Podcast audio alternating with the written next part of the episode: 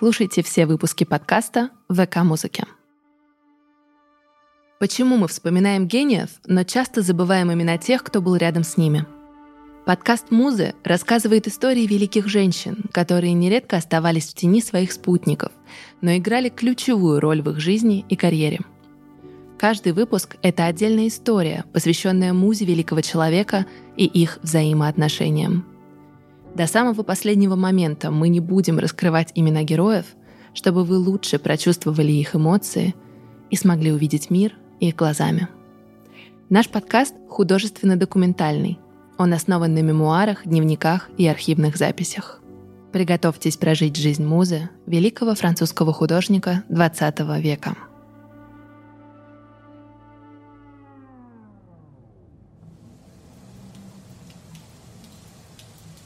1923 год. Сибирь. Город Томск. Тебе 13 лет. Ты сидишь на скамье, растерянно рассматривая лица прохожих. Сегодня похоронили отца. Полгода назад — маму. Мама умерла от холеры, отец от эпидемии тифа. И вот ты осталась одна. Люди проходят мимо. Никто из них не замечает, как ты тихо и медленно из раза в раз повторяешь «Отче наш». Ты молишься без религиозного чувства, просто так, машинально. Тебе кажется, что, повторяя слова молитвы, ты защищаешь себя от темной и холодной внутренней пустоты. Ты знаешь, что скоро за тобой приедет тетя и увезет тебя куда-то в Маньчжурию. Тебе все равно, куда ехать и где жить. Ты задаешь сама себе вопрос, а чего бы ты действительно хотела? И внутренне отвечаешь, пожалуй, быть кому-нибудь нужной.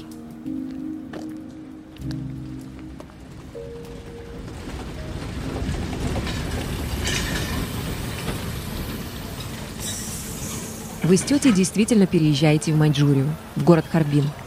Из-за того, что Харбин изначально был основан как станция китайско-восточной железной дороги, вокруг него образовалась колония русских беженцев. Там ты ходишь в русскую школу, посещаешь вместе с тетей русские театры. Жизнь идет медленно и размеренно. Когда ты заканчиваешь школу, из-за напряженной политической ситуации в Маньчжурии вы с тетей решаете переехать в Париж. Кроме того, по мнению тети, только во Франции ты сможешь получить достойное образование. Но как только вы оказываетесь в Париже, там разгорается экономический кризис. Все ваши сбережения тут же сгорают. И ты, поступив в Сорбонну, тут же вынуждена оставить университет по финансовым причинам. В 19 лет, так и не получив высшего образования, ты отчасти от безнадежности выходишь замуж за Бориса Амельченко, русского иммигранта. Он сразу очаровывает тебя своей самоуверенностью и красотой. Борис обещает тебе золотые горы курортной Ниццы – и ты соглашаешься уехать с ним туда, оставив тетю. Но, увы, Ницца не приносит вам богатства. В это время Франция принимает законы, запрещающие брать иммигрантов на любую квалифицированную работу. Через год после свадьбы вы с Борисом разводитесь. Он оказывается слишком ветреным и ненадежным человеком, который к тому же регулярно проматывает заработанные тобой деньги в казино. Впрочем, несмотря на развод, ваши любовные отношения все еще продолжаются. Ты работаешь статисткой в кино, танцовщицей, моделью, позируешь в трех студиях художником. Это занятие тебя тяготит. Ты считаешь, что все модели от природы самоуверенные. Ты же закрытый, стеснительный человек. Ты мечтаешь о такой работе, где ты бы могла помогать людям. 1932 год. Ницца. Автобусная остановка. Ты смотришь на то, как гигантские пальмовые листья колышутся на ветру – Думаешь, что нужно срочно искать работу. Но какую? В этот момент твой взгляд натыкается на объявление на стене. Художник ищет себе помощника на несколько месяцев. Неполный рабочий день. Ты отрываешь листок с адресом. Оказывается, художник живет совсем близко. Подъезжает твой автобус. Пассажиры садятся в него, и автобус едет вдоль лазурного берега Ниццы. Ты провожаешь его взглядом. Затем смотришь на адрес и уходишь с автобусной остановки. Ты звонишь в дверь в доме номер один на площади Шарль Феликс. Тебе открывает пожилая женщина. Спрашивает, «Вы по объявлению?» Ты киваешь, и женщина приглашает тебя войти в дом. Ты знакомишься с пожилым художником. Он производит впечатление уставшего и глубоко утомленного человека. Рассказывает о твоих обязанностях. Кисти должны быть чистыми, краски разложены в строгом порядке. Всему остальному он тебя научит. Затем показывает панно, над которым работает. Ты смотришь на панно и теряешься. Ты абсолютно не разбираешься в современной живописи, а потому не можешь сразу понять, что именно ты должна чувствовать, разглядывая столь масштабное произведение искусства. Тебе неловко. Ты тихо говоришь «красиво». Художник морщится и замечает, что о красоте пока речи не идет. Необходимо еще долго и кропотливо трудиться. Он спрашивает, согласна ли ты стать его помощницей. Ты киваешь. Он протягивает тебе палитру и предлагает тебе сразу приступить к делу. Несколько месяцев подряд ты ежедневно работаешь вместе с художником. Панно все больше и больше тебя впечатляет. На нем изображены танцующие мощные люди. Ты чувствуешь в этом что-то первородное, природную, естественную силу. Художник платит тебе исправно, в том числе и за сверхурочную работу. Кроме того, ты берешь у художника в долг для того, чтобы открыть со своим любовником маленькую русскую чайную – но любовник в очередной раз проматывает все деньги в казино. Ты решаешь во что бы то ни стало вернуть художнику долг. А потому соглашаешься поучаствовать в четырехдневном танцевальном марафоне на выносливость. Там платят прилично, к тому же есть шанс получить премию. Еще в Париже, подрабатывая танцовщицей, ты научилась недурно танцевать, а потому ты надеешься, что премия достанется тебе. Но ты не успеваешь пройти марафон. Узнав об этой затее, художник ужасно злится. Он кричит, что ему совсем не обязательно возвращать долг, и он, понимая твои обстоятельства, естественно, готов простить тебе пропажу денег. Ты же уверяешь его, что для тебя очень важно вернуть ему все до последнего франка, иначе ты будешь чувствовать себя обманщицей. За вашей ссорой наблюдает жена художника Амели. Она смотрит на тебя с нежностью и просит все же не возвращать им долг. Так будет лично ей гораздо спокойнее. Вы заканчиваете работать над пано. Художественная композиция готова, и она восхищает. Ты прощаешься с художником, но он просит тебя не спешить убегать из их дома. На этот раз в тебе нуждается Амели. Она тяжело болеет, и ей необходима поддержка и уход. По сути, Амели предлагает тебе работу сиделки. И ты соглашаешься. И продолжаешь ходить в дом художника каждый день. Тебе выплачивают ежемесячную зарплату, хотя французские иммиграционные законы это запрещают. В октябре 1933 года ты переезжаешь в дом художника, чтобы полностью посвятить себя работе в его семье. К тому же твой любовник-игрок отправляется на поиски богатства в Бордо, ты уже давно в него не влюблена, а потому прощаешься с ним с нескрываемой радостью. Ты переезжаешь жить в семью, где в тебе по-настоящему нуждаются, а больше тебе ничего и не нужно. Твоя тетя продолжает жить в Париже. Вы общаетесь все реже и реже. В доме художника ты постепенно становишься незаменимым человеком. Ты ухаживаешь за Амели, покупаешь лекарства, продукты, вызываешь врачей, накрываешь на стол. Все это ты делаешь легко и аккуратно. Амели благодарна тебе, художник же тебя практически не замечает. Такое положение дел устраивает всех. В доме часто бывает дочь художника, Маргарит. Она ведет все дела отца, но она тоже практически не обращает на тебя внимания. Так проходит полгода. Наступает весна – ты сидишь после завтрака в гостиной. У тебя небольшой перерыв. Амели в это время разбирается с бумагами мужа. Художник работает. Ты сидишь в своей любимой позе, положив подбородок на скрещенные на спинке стула руки. Ты закрываешь глаза и вспоминаешь весну в Томске. На улице капель. Дети играют, кидаясь друг в друга мокрым снегом. Солнце уже слегка припекает, но щеки румянятся от мороза. Вдруг ты слышишь голос художника. Он возвращает тебя из воспоминаний в реальность. Он просит тебя не шевелиться. Берется за карандаш и бумагу. Легкими, воздушными движениями он тут же схватывает твою позу. Его взгляд будто оживает, глаза загораются. Он довольно смотрит на готовый набросок. Кивает, будто одобряя самого себя. Затем спрашивает — будешь ли ты его позировать. Ты нерешительно отвечаешь, если нужно, то да. Ты позируешь ему ежедневно. Ты сидишь в 50 сантиметрах от него. Ты молода, тебе всего 22 года, обнаженная, но собранная и спокойная. Он крайне сосредоточен. Пожилой величественный человек. Он берет простой карандаш, резкими движениями проводит несколько линий. Затем просит тебя рассказать что-нибудь. Ты вновь вспоминаешь детство. Рассказываешь художнику про ваш деревянный дом в Томске, огромную печь, высокие словно стены сугробы за окном, кладовку, полную замороженных брусков молока и тушек убитых зайцев. Тебе кажется, что он тебя не слушает. Но чуть погодя, ты замечаешь, как он улыбается. «Почему вы улыбаетесь?» — спрашиваешь ты. Он отвечает, что мелодика твоего голоса похожа на песню. Эти слова тебя трогают. Ты чувствуешь, что ты на своем месте, там, где ты и должна быть. У художника случается конфликт с дочерью. Ты слышишь, как в соседней комнате она выговаривает ему, что все беды в ее жизни, в том числе развод с мужем, только из-за того, что отец всегда требует к себе повышенного внимания — Маргерит, дочь художника, уходит из дома, хлопнув дверью. Через какое-то время ты узнаешь от Эмили, что Маргерит отныне отказывается вести дела отца. С нее хватит. «Кто же будет ему помогать?» – спрашиваешь ты Амели. Она отвечает, что ей придется взять все в свои руки. А если она не будет справляться, то придется подключиться и тебе тоже.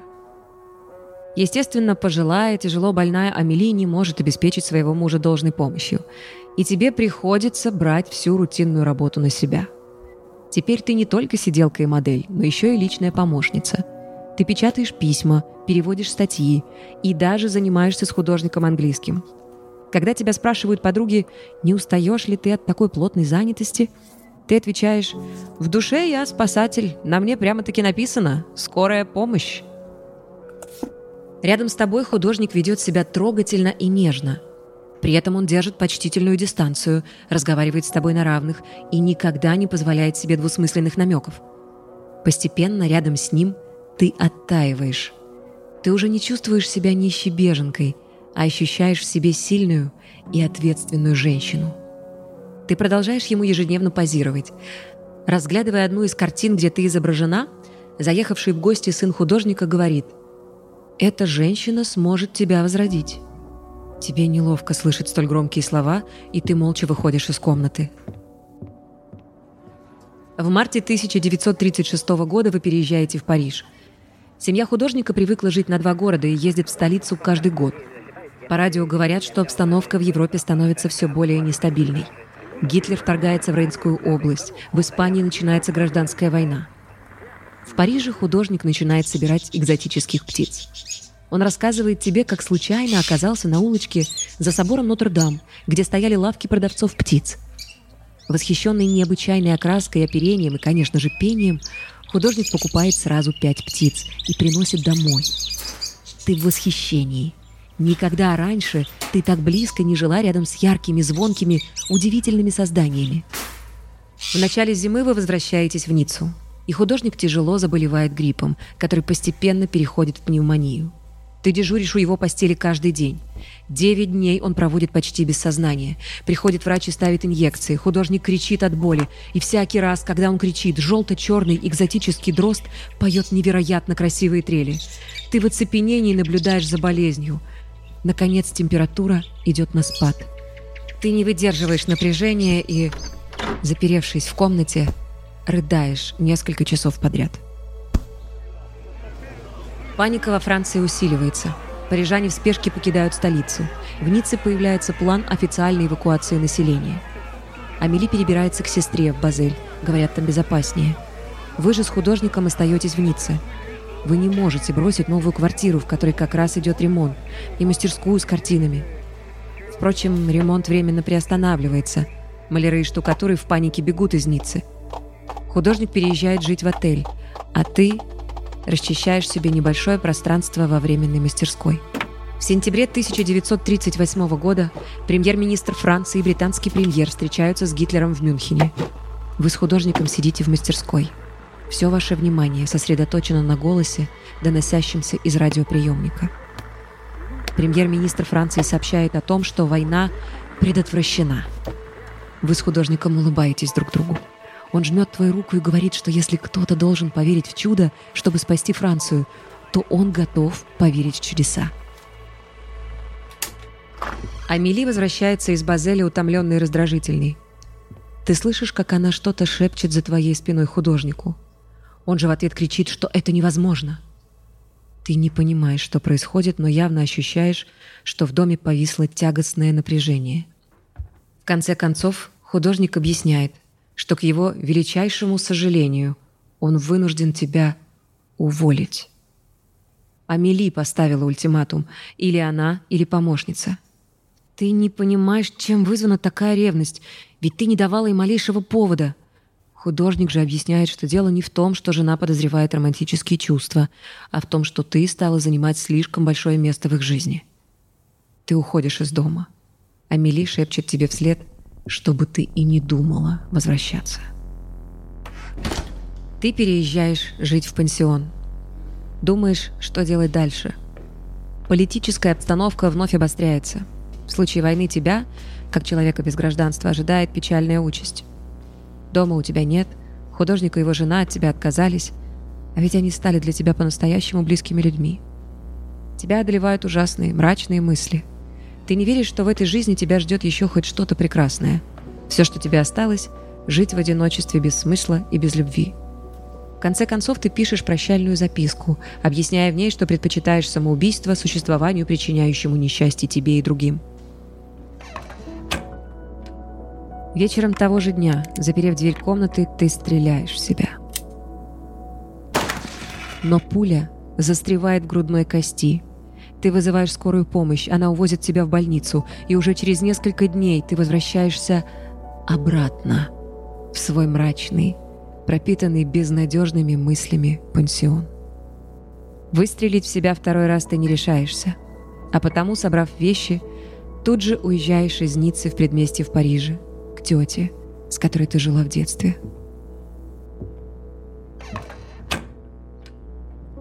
Ты сидишь у окна и думаешь о том, что будущего больше нет. 3 августа 1939 года Франция объявила войну Германии вслед за ней и Великобритания. Верить в лучшее у тебя буквально нет сил. Чем спасаться ты не знаешь. А потому, как и в детстве, ты начинаешь шептать «Отче наш», чтобы хоть как-то заполнить вновь возникшую оглушающую внутреннюю пустоту. В комнату входит тетя, протягивает тебе письмо. Ты видишь, что оно от художника. В груди появляется теплое чувство, напоминающее надежду – он пишет, что Амели подала на развод, а он переехал в Рашфор. Он просит тебя приехать к нему, потому что без твоей помощи он не справляется. Ты тут же, не думая, собираешь вещи. Объясняешь тете, что ты нужна этому человеку, а значит, надо ехать в Рашфор. Тетя ворчит, замечая, что порядочные девушки не бросаются к сомнительным мужчинам по первому зову.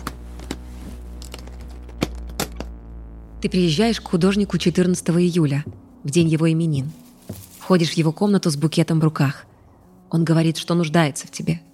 Но в то же время он не вправе требовать от тебя, чтобы ты тратила на него все свое время, всю свою юную, прекрасную жизнь, ведь перед тобой открыты все дороги. Ты же отвечаешь, дороги, ведущие куда? К чему? Ты слышишь, как он шепчет, «Бедное дитя». Ты заселяешься в ту же гостиницу. Художник пишет твой портрет в дорожном капюшоне. Но долго вы там не задерживаетесь. Вы собираетесь в путешествие, еще не понимая, куда вам следует двигаться дальше. В итоге вы переезжаете обратно в Ниццу. Ты на отрез отказываешься жить в одной квартире с художником и спишь в комнате для прислуги в мансарде четырьмя этажами выше. Ты постоянно носишь передник, обращаешься к художнику исключительно на «вы», называешь себя его секретарем, а его никогда не называешь иначе, как патрон. Художник же никуда из дома не выходит и общается исключительно со своими любимыми птицами и моделями, которые приходят к нему позировать. Несмотря на всю твою строгость, все родственники художника уверены в том, что вы любовники. Дети художника обвиняют отца в разврате, да и твоя тетка больше не желает поддерживать с тобой отношения – убежденная в том, что ты пошла по скользкой дорожке. Тем временем идет война. Жить становится все страшнее и тяжелее. Дефицит продуктов вынуждает художника продавать своих экзотических птиц. Но и на этом беды не заканчиваются. Твоего патрона начинают мучить боли в брюшной полости. Ты настаиваешь на том, чтобы он лег в больницу на обследование. Врачи считают, что проблема кроется в сердце, но ты чувствуешь, что здесь что-то не так. И тайно пишешь письмо дочери художника Маргерит. Маргерит тут же приезжает в Ниццу и устраивает вместе с тобой настоящую спасательную операцию. Вы перевозите больного художника на поезде в Лион, в клинику. Врачи в Лионе говорят, что операцию надо делать срочно. Ты ужасно переживаешь, но стараешься держать себя в руках. Операция проходит успешно, но спустя два дня артерию в теле художника закупоривает тромб. Вы с Маргерит по очереди дежурите у его постели. Врачи боятся, что художник не выживет. Ты абсолютно растеряна и при этом внешне выглядишь очень спокойной, будто бесчувственной. Не потому что не переживаешь, а потому что запрещаешь себе испытывать какие-либо эмоции. Главное, чтобы он выжил. Слезы будут потом.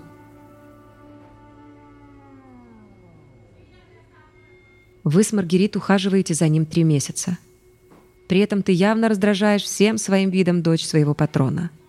Когда художнику становится чуть лучше, он начинает капризничать. Кричит то на тебя, то на дочь. Ты слышишь, как Маргерит просит его быть спокойнее. «Что ты будешь делать, если она уйдет?» спрашивает Маргерит отца и он не находит, что ей ответить. Его состояние улучшается настолько, что ты постепенно начинаешь рассказывать ему последние новости. Про погибших друзей, о сражениях в Ливии и Греции, о вторжении фашистов в Югославию. Он тревожится и хочет поскорее вернуться домой. Наконец врач отпускает вас из больницы, и вы перебираетесь обратно в дом. На этот раз задача художника — привыкнуть к инвалидному креслу — в котором он вынужден пребывать большую часть времени после болезни.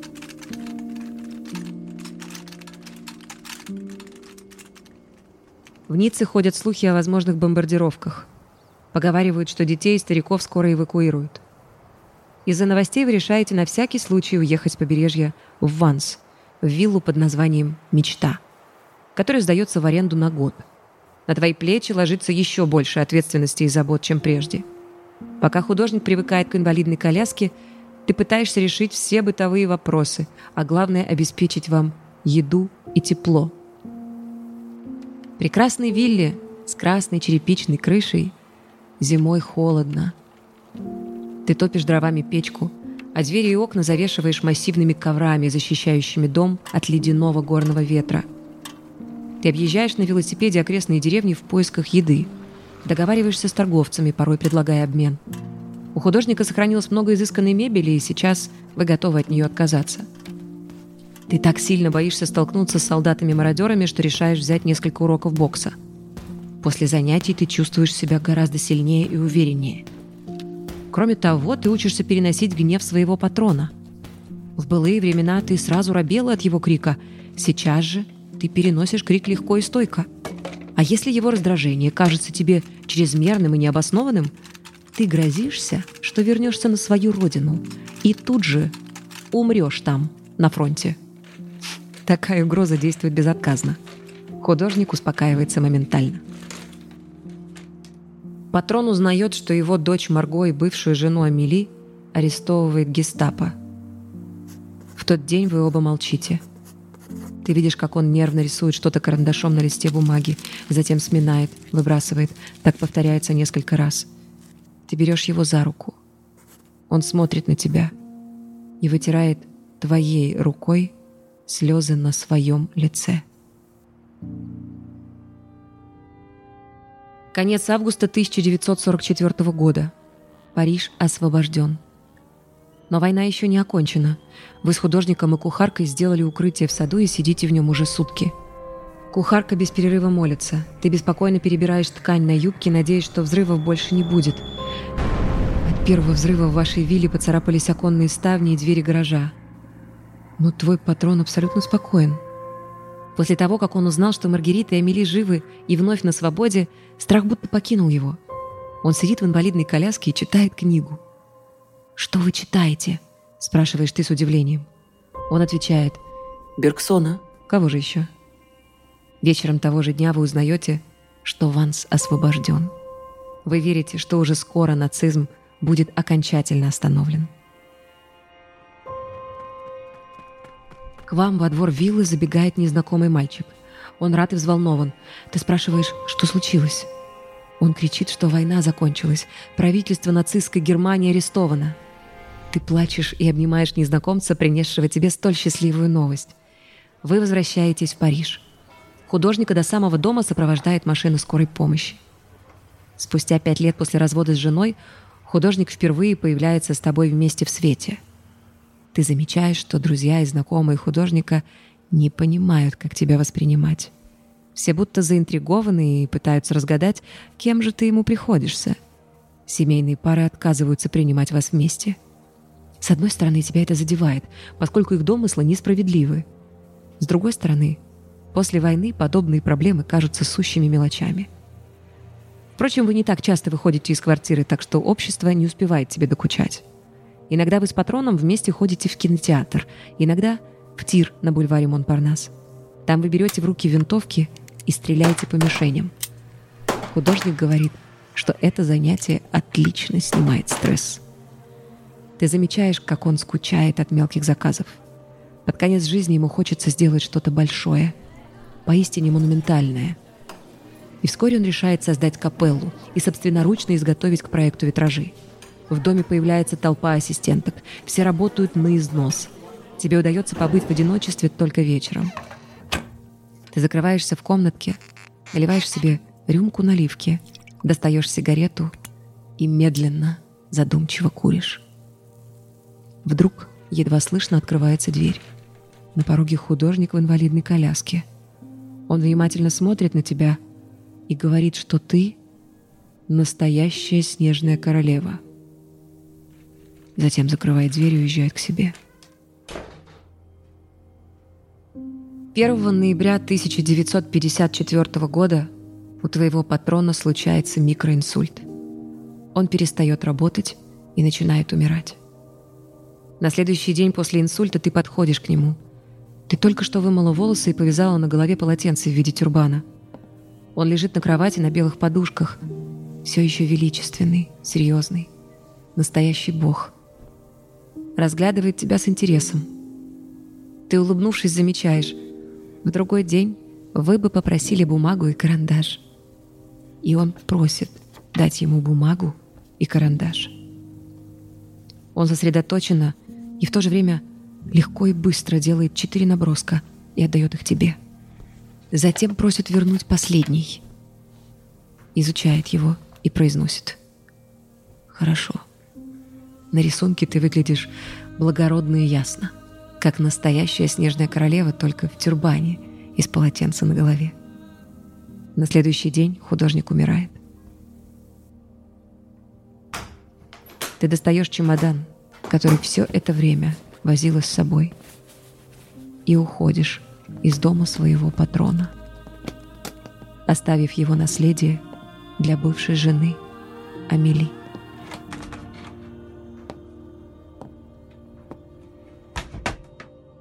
После смерти художника ты становишься ведущим специалистом по его творчеству. К тебе обращаются музеи и галереи в случае, если нужно установить подлинность произведения. Кроме того, ты становишься литературным переводчиком с русского на французский, знакомишься с писателем Паустовским и переводишь 12 томов его творчества. Часть подаренных художником картин ты отсылаешь в Россию, в Эрмитаж. Часть хранишь у себя до самой своей смерти – когда Константин Георгиевич Паустовский замечает у тебя дома картины твоего патрона и спрашивает «Откуда это?», ты, сделав над собой усилие, объясняешь, что 20 лет была очень близка с художником, нарисовавшим эти картины. На вопрос «Каким человеком был художник?» ты отвечаешь, что это невозможно объяснить. Нечего и пытаться. В последние годы ты ведешь очень скромный образ жизни – Продаешь парижскую квартиру с условием, что она перейдет в собственность покупателя после твоей смерти. И дальше живешь на полученные от продажи средства. 16 марта 1998 года, уставшая и одинокая, ты совершаешь самоубийство. В последней записке ты просишь положить рубашку твоего патрона рядом с тобой в гроб. Ты – муза, друг, секретарь, великого французского художника Анри Матисса. Лидия Делекторская. На памятнике у твоей могилы написаны слова Пикассо. Матисс сохранил ее красоту для вечности.